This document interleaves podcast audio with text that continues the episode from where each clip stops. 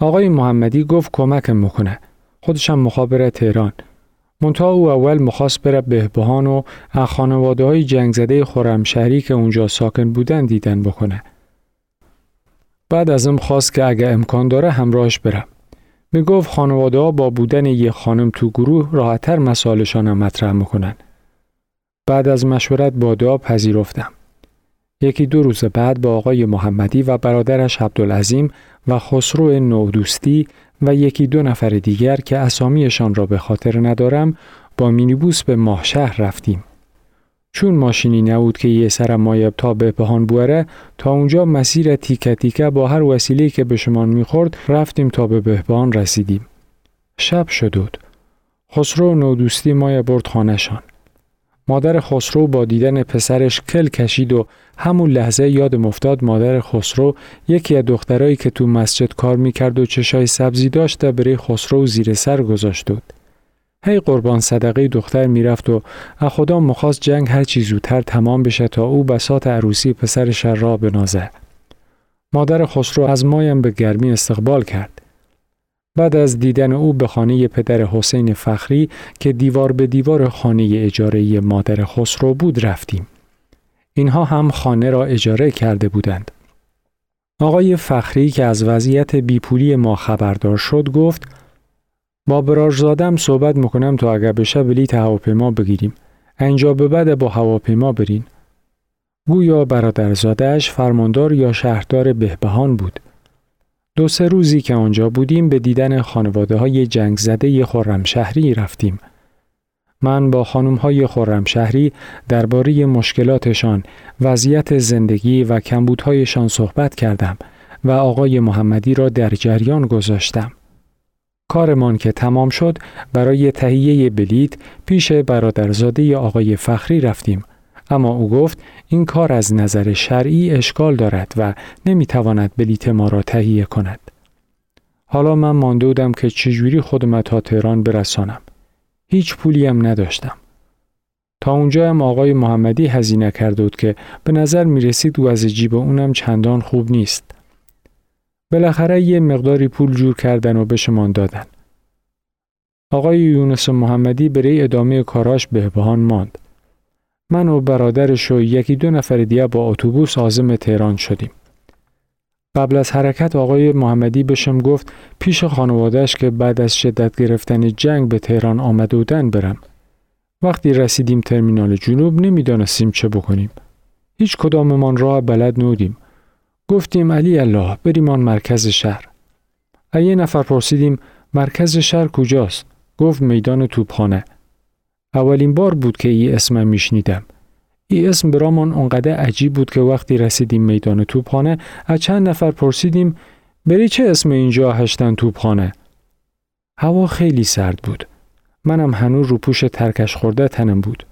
فقط یه بلیز آسین کوتاه از دخترای درماگا گرفته بودم تا تنم از زیر مانتوی ترکش خوردم معلوم نباشه.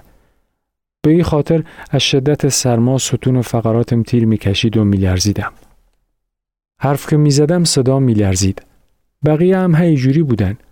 سعی می‌کردیم تو آفتاب را بریمان. توی این مدت چون لباس دیگه ای نداشتم عوضش بکنم رو که در می آوردم چادر یا لباس دای دور خودم میپیچیدم تا مانتویی که شستم خشک بشه دوست نداشتم از کمک های بقیه استفاده بکنم. حتی یک بار با سباه و تنخواه رفتیم ماهشهر تا به آبادان برویم. در جایی که به نظر کمیته امداد بود منتظر برادری بودیم که ما را به آبادان ببرد. خیلی الاف شدیم. مردم آمده بودند از آنجا غذا بگیرند. خیلی شلوغ و پرسر و صدا بود. آنقدر که ما آنجا ایستاده بودیم یکی از کارکنان آنجا تو نخ ما رفته بود که چه کاره ایم. این همه مدت نه کاری می‌کنیم نه دنبال چیزی می‌رویم. آمد و گفت ببخشید خواهرها شما چیزی می‌خواستید؟ گفتیم نه. گفت غذایی، لباسی، چیزی نمی‌خواهید؟ با اینکه خیلی گسنمان بود دوباره گفتیم نه. اما او رفت و برایمان غذا آورد. اتفاقا پلو خورشت گرمی بود. خوردیم و کلی دعایش کردیم. دوباره آمد گفت اگر لباس مخواین بیاین برین تو انبار هرچی مخواین وردارین گفتیم نه مردم واجب ترن. توی میدان توپخانه در ایستگاه اتوبوس ایستاده بودیم. سایه ساختمان بلند مخابرات آن نقطه افتاده بود و من چون خیلی سردم بود به همراهانم گفتم تو رو خدا برویم اونورتر توی آفتاب بیستیم. رفتیم زیر نور آفتاب ایستادیم. در همین حین یک دوچرخه سوار آمد و کمی دورتر ایستاد و زل زد به ما. یک نگاه به ما می کرد، یک نگاه به اسلحه‌ای که در دست من بود. بعد به سرعت رکاب زد و به طرف ساختمان مخابرات رفت. با خودم گفتم مگر ما چه امان است که او اینطور ما را نگاه می کرد. اسلحه‌ای که تو دستم بود جسه آقای محمدی بود. او اصرار داشت اسلحه دست ما باشه. می گفت این پسرها کلشقن. یه وقتی کاری دستمان میدن. بعد از چند دقیقه دوچرخه سوار با مأمور مسلحی آمد. به ما اشاره کرد و گفت اینهاشن مثل اینکه منافقند. اسلحه هم دارند.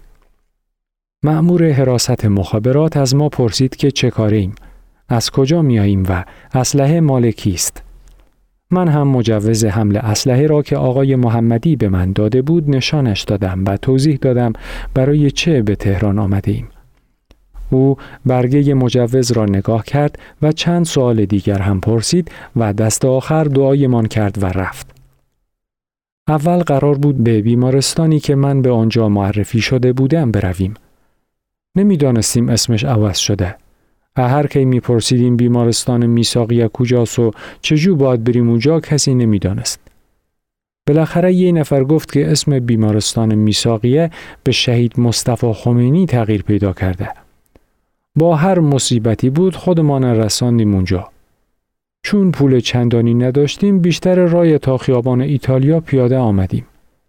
جلوی در بیمارستان با خودم گفتم اینجا برم لای کی؟ کی منم می‌شناسه؟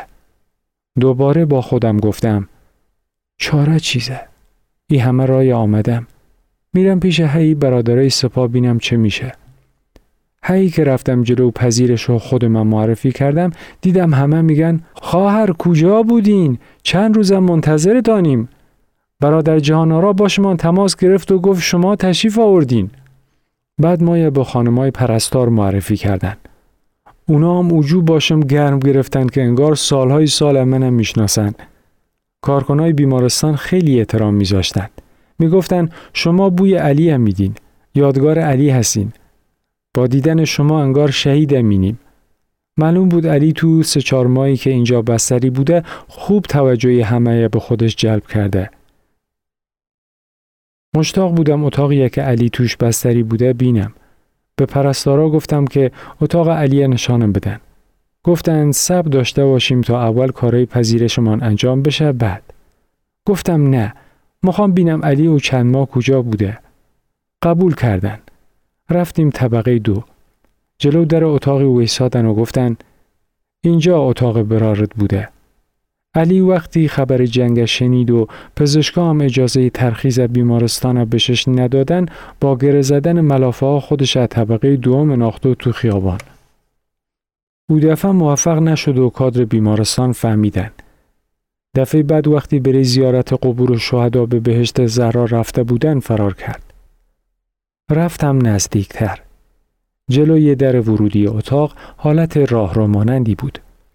وارد که شدم داخل نرفتم. کنار یخچال کوچکی که آنجا گذاشته بودند ایستادم و نگاه کردم. سه تا تخت توی اتاق بود که روی دوتایش مجروح خوابیده و تخت وسطی خالی بود.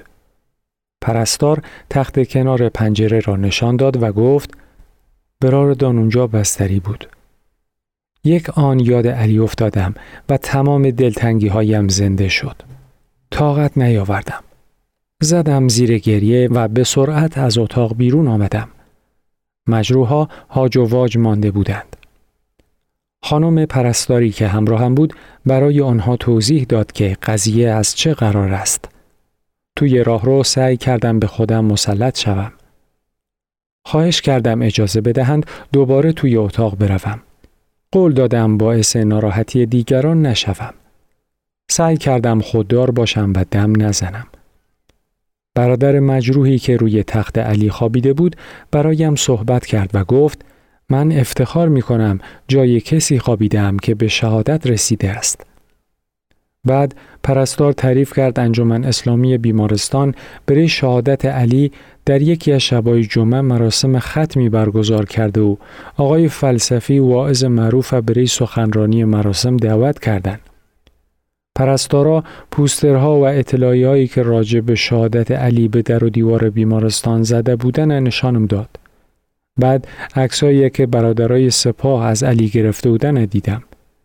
برگه اطلاعیه مراسم شهادت علی قرمز رنگ بود. تصویری ازش با لباس بیمارستان چاپ شده بود. تیتر اطلاعیه ای بود. برادر شهید سید علی حسینی شهیدی از تبار حابیلیان